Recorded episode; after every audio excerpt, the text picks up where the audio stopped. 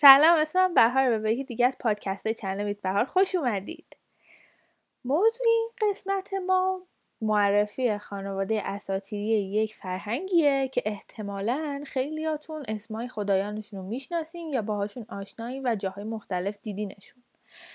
به همین خاطر بدون هیچ توضیحی این شما و این هم خانواده اساتیری نورس.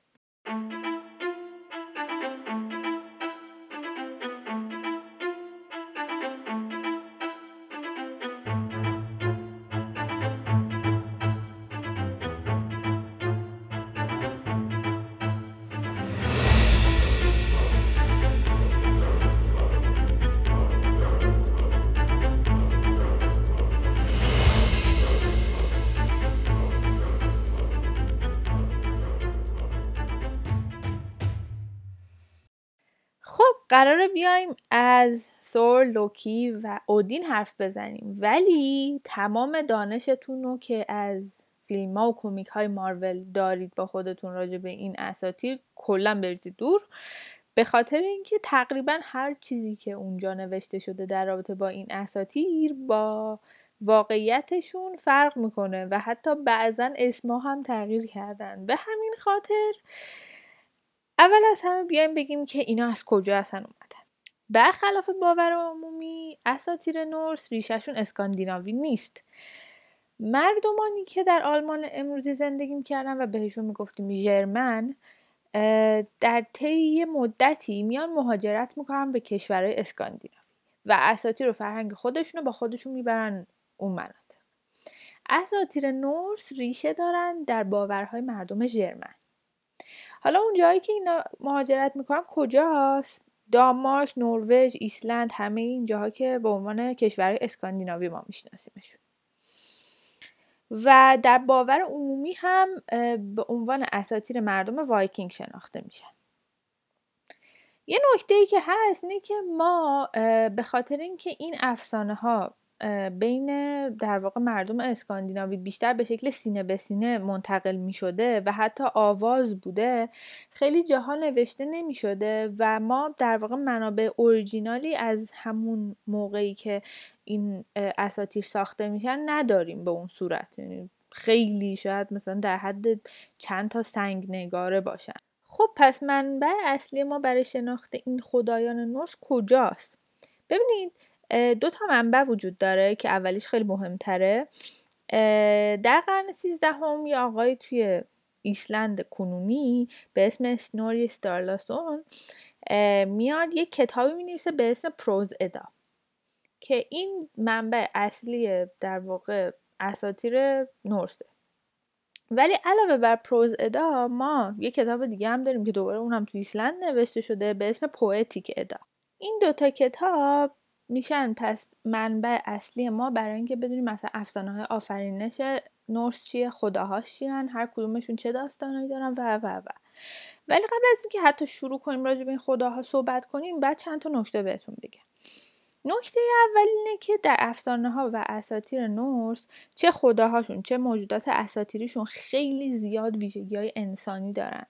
از این نظر یه مقدار زیادی شبیه اساتیر یونان باستانن چون که مثلا خداهاشون عصبانی میشن مست میشن شکست می‌خورن گول می‌خورن حتی میمیرن. یعنی ما از یه جایی به بعد به خاطر یه سری اتفاقا می‌بینیم که یه سری خدا کشته شدن و دیگه اصلا وجود ندارن. نکته دوم اینه که خیلی تاثیر گرفتن از اون مناطق برفی و یخی دور و برشون می‌بینیم که یخ و برف یه تم تکرار شونده و خیلی مهمه توی افسانه ها و اساطیر نورس. برای مثال ما حتی خدایی داریم که خدای اسکی کردنه یعنی اسکی بازا در واقع پرستشش می‌کردن. حالا اسکی بازا که اون موقع ورزش نبوده یه جورایی یه فعالیت روزانه بوده. نکته بعدی اینه که خیلی از این اساتیر و داستانها کاربرد سرگرمی هم داشتن. یعنی علاوه بر اینکه خب متون مذهبی بودن یه چیزایی بودن که جنگاورا و حتی روستایی ها کنار هم میشستن و برای همدیگه تعریفش می‌کردن به عنوان اینکه سرگرم بشن. به همین خاطر زیاد دنبال رابطه علت و معلولی تو خیلی از داستان ها نگردید چون میگم صرفا کاربرد سرگرمی می‌تونسته داشته باشه. نکته چهارم اینه که این اساتیر به شدت تاثیر گذاشتن روی فرهنگ و رسوم مردم اروپا و حتی تو جاهایی تلفیق شدن مستقیما با دین مسیحیت. و نکته آخر که میشه نکته پنجممون یه در واقع نکته تکنیکیه اینه که تلفظ اسامی توی افسانه های نورس تلفظ درستش در واقع یه کاریه که فقط از دست مردمان اسکاندیناوی برمیاد و من می‌خوام در واقع الفاظی که به کار ببرم همون الفاظیه که در انگلیسی به کار برده میشه. بخاطر که خیلی سخته نوع تلفظ خود مردم اسکاندیناوی. برای مثال اون خدایی که ما با اسم اودین میشناسیمش در مردم های اسکاندیناوی هر کدوم یه جوری تلفظ می‌کنن. برای مثال اوتن ووتان. و وودان نامیده میشه و اگر از فیلم های مارول یه کسی به اسم هایمدال رو یادتون بیاد تلفظ درست اسمش در گویش ایسلندی برای مثال هایمداتلوره. خب یه ذره سخت این تلفظا و فکر نکنم به گوش شما هم آشنا و قشنگ بیاد. بر همین من همطور که گفتم از گویش های انگلیسی که مبنای کلا همه دنیاست می‌خوام استفاده کنم. خب حالا بیایم ببینیم که خدایان نورس اصلا پنتیانشون چه شکلیه. من قبل از اینکه اصلا بگم که اینا از کجا میان می‌خوام یه معرفی کلی داشته باشم ازشون. ببینید خدایان نورس متشکلن از دو تا گروه گنده که این گروه اولش بهش میگن وانیر و گروه دوم بهش میگن ایسیر. این خداها نکته ای که هست اینه که هر کدوم رئیس خودشونو دارن و فقط هم در اون قسمت جد اول اول اولیهشون مشترکن و بعد از اون خیلی با هم دیگه فرق پیدا می‌کنن و اصلا دو تا گروه کاملا جدا. نکته ای که هست اینه که این دوتا گروه معاصر همن. واسه همین نمیشه گفتش که اینا نسل بعدی اونان.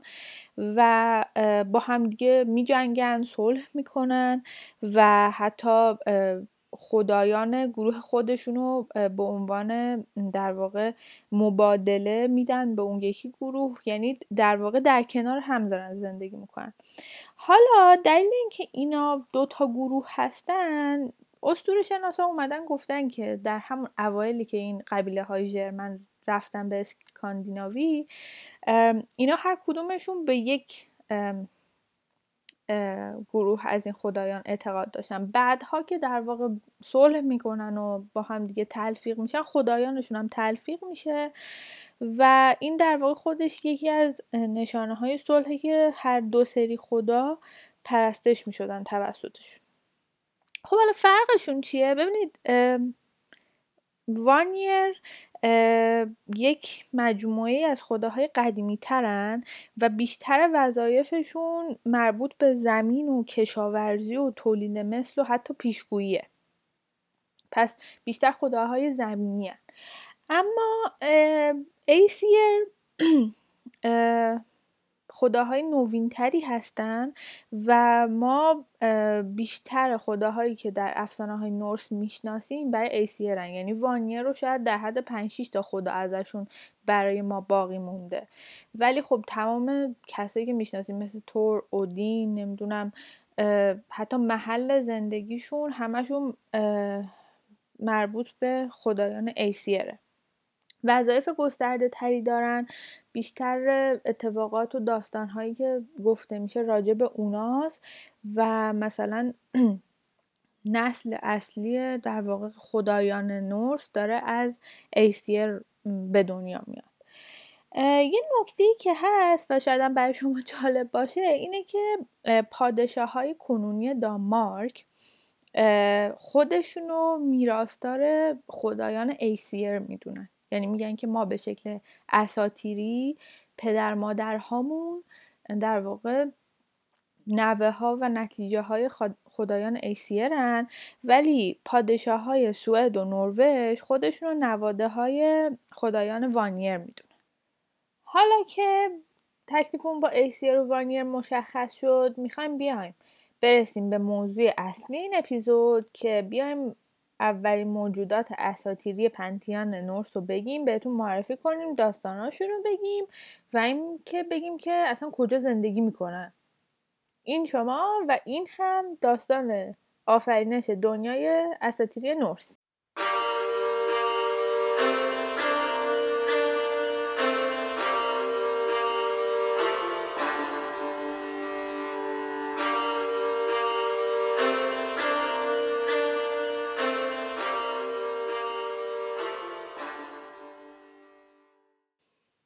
داستان ما از دو تا دنیا شروع میشه.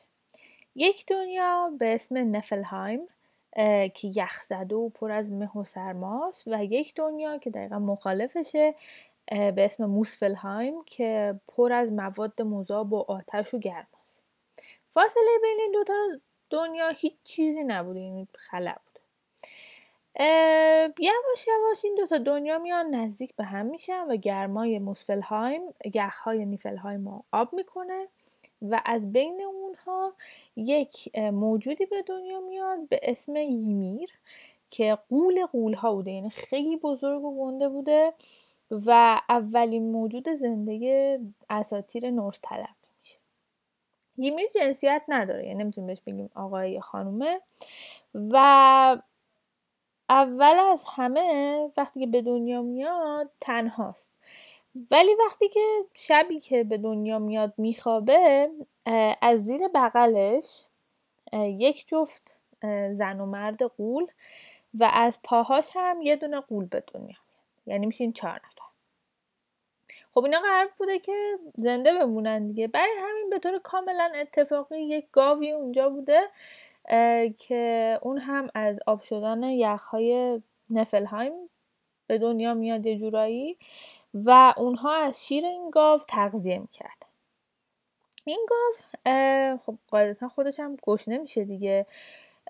برای اینکه رفع گرسنگی کنه میره یخهای نفلهای ما شروع می‌کنه لیس می‌زنه که حاوی نمک هم بوده. بعد یه جایی رو که داشته یه موقعی لیست می‌زده متوجه میشه که زبونش داره می‌خوره به یه جایی. متوجه میشه که سر یک شخصی زیر اون تیکه یخه. بعد سه روز پشت سر هم اون یخه رو لیست می‌زنه تا در واقع یخه از بین بره و اولین خدای افسانه های نورس به اسم بوری از زیر اون یخها به وجود میاد. یعنی میاد بیرون. راجب بوری ما زیاد چیز خاصی نمی‌دونیم به جز اینکه خب ازدواج می‌کنه بچه دار میشه و اسم پسرش بور بوده و اون بور خیلی مهمه برای ما برای اینکه پدر سه تا پسر میشه که یکیش مهمترین خدای افسانه نورسه. اسم اون سه تا پسر ویلی و و اودینه که اودین در واقع بزرگترین پسر هم بوده بین این سه تا همینجا می‌خوام بهتون بگم که اودین پادشاه خدایان نورسه و همینطور رئیس کل ایسیر هم هست. اما من بهتون گفتم که ایسیر و وانیر فقط جد مشترک دارن و اون جد مشترکشون ایمیر محسوب میشه. وقتی که در واقع اون غول ها از زیر بغل و پای ایمیر به دنیا میان اونا مسیر خودشونو میرن و در واقع خدایان وانیر نواده های اونان.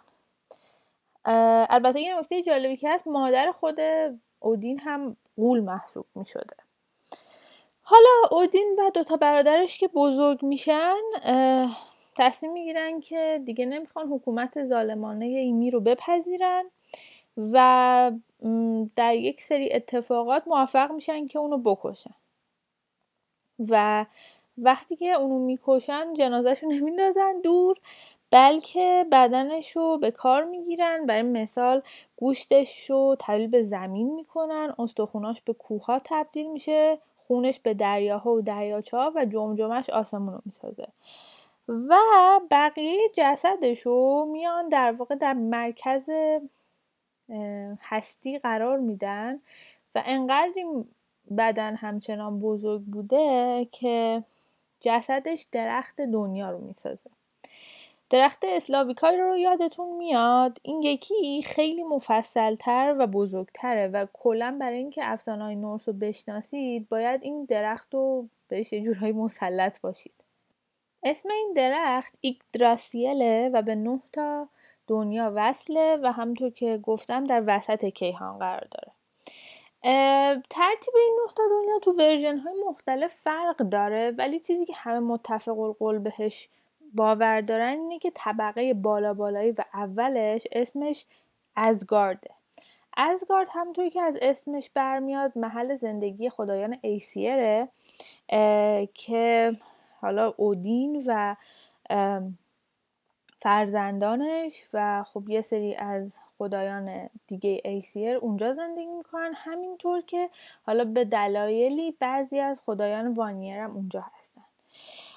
معمولا انسان ها اجازه ورود به ازگارد رو ندارن. به جز دو قسمتش که یکی از اون قسمت ها اسمش والهالاست و یکی دیگه از اون قسمت ها اسمش فولک وانگره این دوتا در واقع میشه گفت تالار جاییه که وقتی که انسان ها با شجاعت در جنگ کشته میشن اجازه ورود بهش رو پیدا می‌کنن. یعنی مردمان نوش بر این باور بودن کسی که در اثر پیری میمیره یا تو جنگ نمیمیره یعنی مثلا زایمان می‌کنه از مریضی میمیره در واقع صلاحیت ورود به بهشت رو نداره.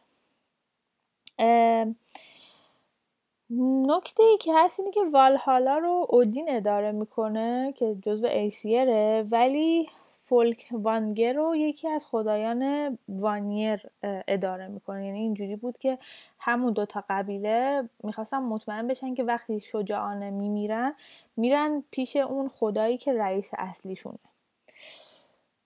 یک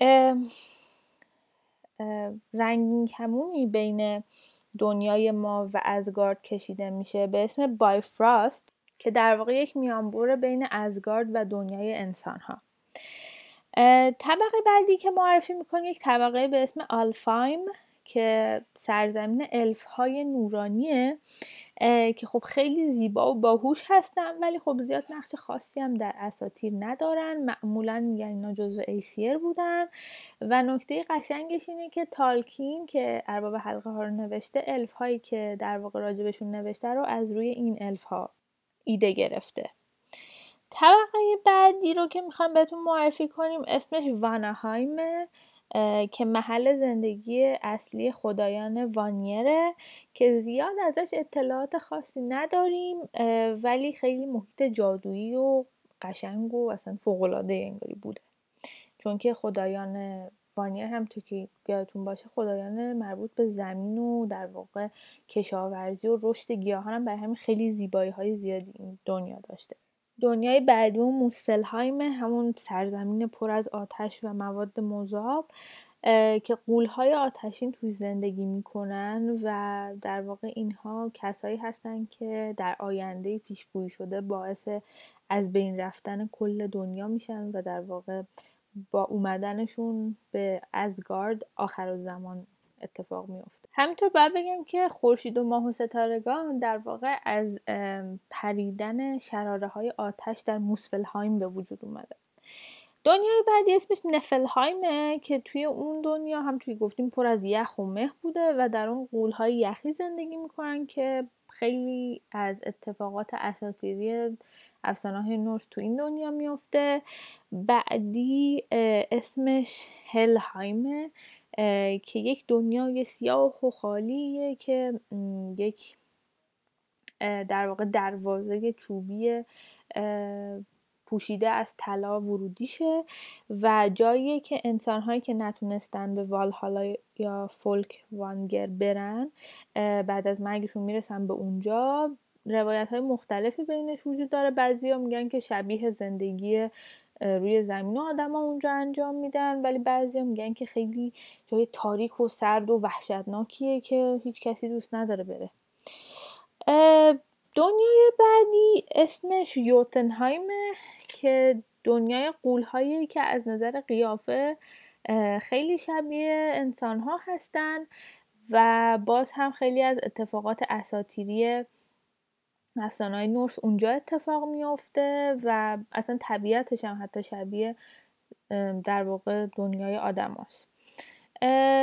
این درخته خب قاعدتا باید تغذیه بشه دیگه و یکی از جاهایی که در واقع چشمه وجود داره که یکی از ریشه های این درخت واردش میشه در یوتنهایمه که حالا داستانشو براتون میگیم دنیای بعدی اسمش نیداولیر هستش که محل زندگی کوتوله هاست که در واقع خیلی صنعتگران ماهری هستن و تمام در واقع اشیا و اجسام خیلی جادویی و جالب افسانه های نورس از اون دنیا میاد. دنیای آخر که ما داریم الان توش زندگی می‌کنیم اسمش میدگارده یا همون دنیای وسطی و در واقع همه چیز شبیه دنیای واقعی که الان ما داریم توی زندگی می‌کنیم بجز اینکه یک اقیانوس خیلی بزرگ دورش رو گرفته و توسط موجه های یمیر حسار کشی شده. این درخت همونطور که گفتیم چند تا ریشه داره. ریشه اول توی چشمه به اسم اورد قرار داره که نورن ها که زنانی هستن که رشته سرنوشت رو میبافن اونجا زندگی می‌کنن. ریشه دوم تو چشمه به اسم میمیر هستش که همون چشمه دانشه و همونیه که توی یوتنهایم قرار داره. و ریشه سوم توسط یک مار خیلی بزرگ اشغال شده به اسم نیدهوگ. چند تا حیوان توی این درخت زندگی می‌کنن؟ در بالای بالای این درخت یک عقاب زندگی می‌کنه. بین شاخه هاش چهار تا گوزن و در واقع یک سنجاب هم وجود داره که روی شاخه های مختلف میدوه و حالا کلکلا و تیکه هایی که این عقاب و مار به هم میندازن و با هم دیگه رد و بدل می‌کنن.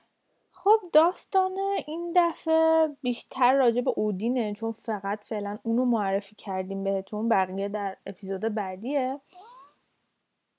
اودین یک رابطه خاصی با این درخت داره به خاطر اینکه تقریبا بیشتر ویژگیاشو از این درخت گرفته. بعد از اینکه حالا این رو می‌کشن و همه چی درست میشه و اینا اودین به این نتیجه می‌رسه که می‌خواد خیلی خردمندتر و با دانشتر بشه. به همین خاطر میره نه تا دنیا رو میچرخه و وقتی که به یوتنهای می‌رسه متوجه میشه که داییش که به اسم میمیره در واقع کنار اون چشمه دانش نشسته و خودش خردمندترین موجود دنیاست به خاطر اینکه از اون آب چشمه هی در واقع می نوشیده بهش میگه که خب من هم در واقع خواهرزاده تو هستم بذار من هم از این آب بنوشم. ولی خب این آقای میمیر اینجوری بوده که پارتی بازی رو اصلا دوست نداشته. بهش میگه که بعد در واقع خود رو من ثابت کنی که واقعا می‌خوای. این دانش رو کسب کنی و در واقع اینجوری ثابت می‌کنی که بعد یکی از چشمهات رو در بیاری به من بدی. که خب اودین هم این کار رو می‌کنه با خنجرش چشش رو در میاره و میندازه توی اون چشمه و بعدش اجازه پیدا می‌کنه که از اون آب بنوشه و خیلی دانش و خرد بهش اضافه میشه با نوشیدن اون آب. ولی خب دانش و خرد به تنهایی در واقع چیزی نبوده که اودین لازم داشته اون نیاز داشته که بتونه در واقع جادو بکنه یا سخنان مرموز رو بتونه در واقع بفهمه. به همین خاطر این دفعه میره سراغ نورن ها توی اون یکی ریشه و از اونا می‌خواد که بهش در واقع اون جادو و سخنان مرموزی که بلد بودن رو یاد بدن. اونا هم در واقع موافقت می‌کنن به این شرط که در واقع اودین خودشو از درخت ایگدراسیل آویزون بکنه یک خنجری رو بکنه توی در واقع قفسه سینهش و تا نه روز و شب در واقع هیچ غذا و آبی هم نخوره و آویزون و در واقع گشنه تشنه و با همراه اون درد همطوری قرار بگیره. وقتی که این نه روز میگذره یواش یواش اون سخنان و اون در واقع گفته های مرموز که حالا ما بهش میگیم جادو بهش وحی میشه و خب این میشه یکی از مهمترین سلاح های اودین برای در واقع روبرو شدن با دشمنانش و همینطور ساختن قلمرویی که داشته. این اپیزود تموم شد. خیلی خوشحالم که کنار من بودید. ما اپیزود بعدی میایم در واقع خدایان ایسیر و وانیر رو معرفی می‌کنیم راجع به اینکه چجوری به دنیا میان صحبت می‌کنیم راجع پدر مادرهاشون بچه هاشون و اینا و احتمالا تمام شخصیت هایی که شما می‌شناسین در اون اپیزود قرار حضور داشته باشن. خدا نگهدار و به امید دیدار.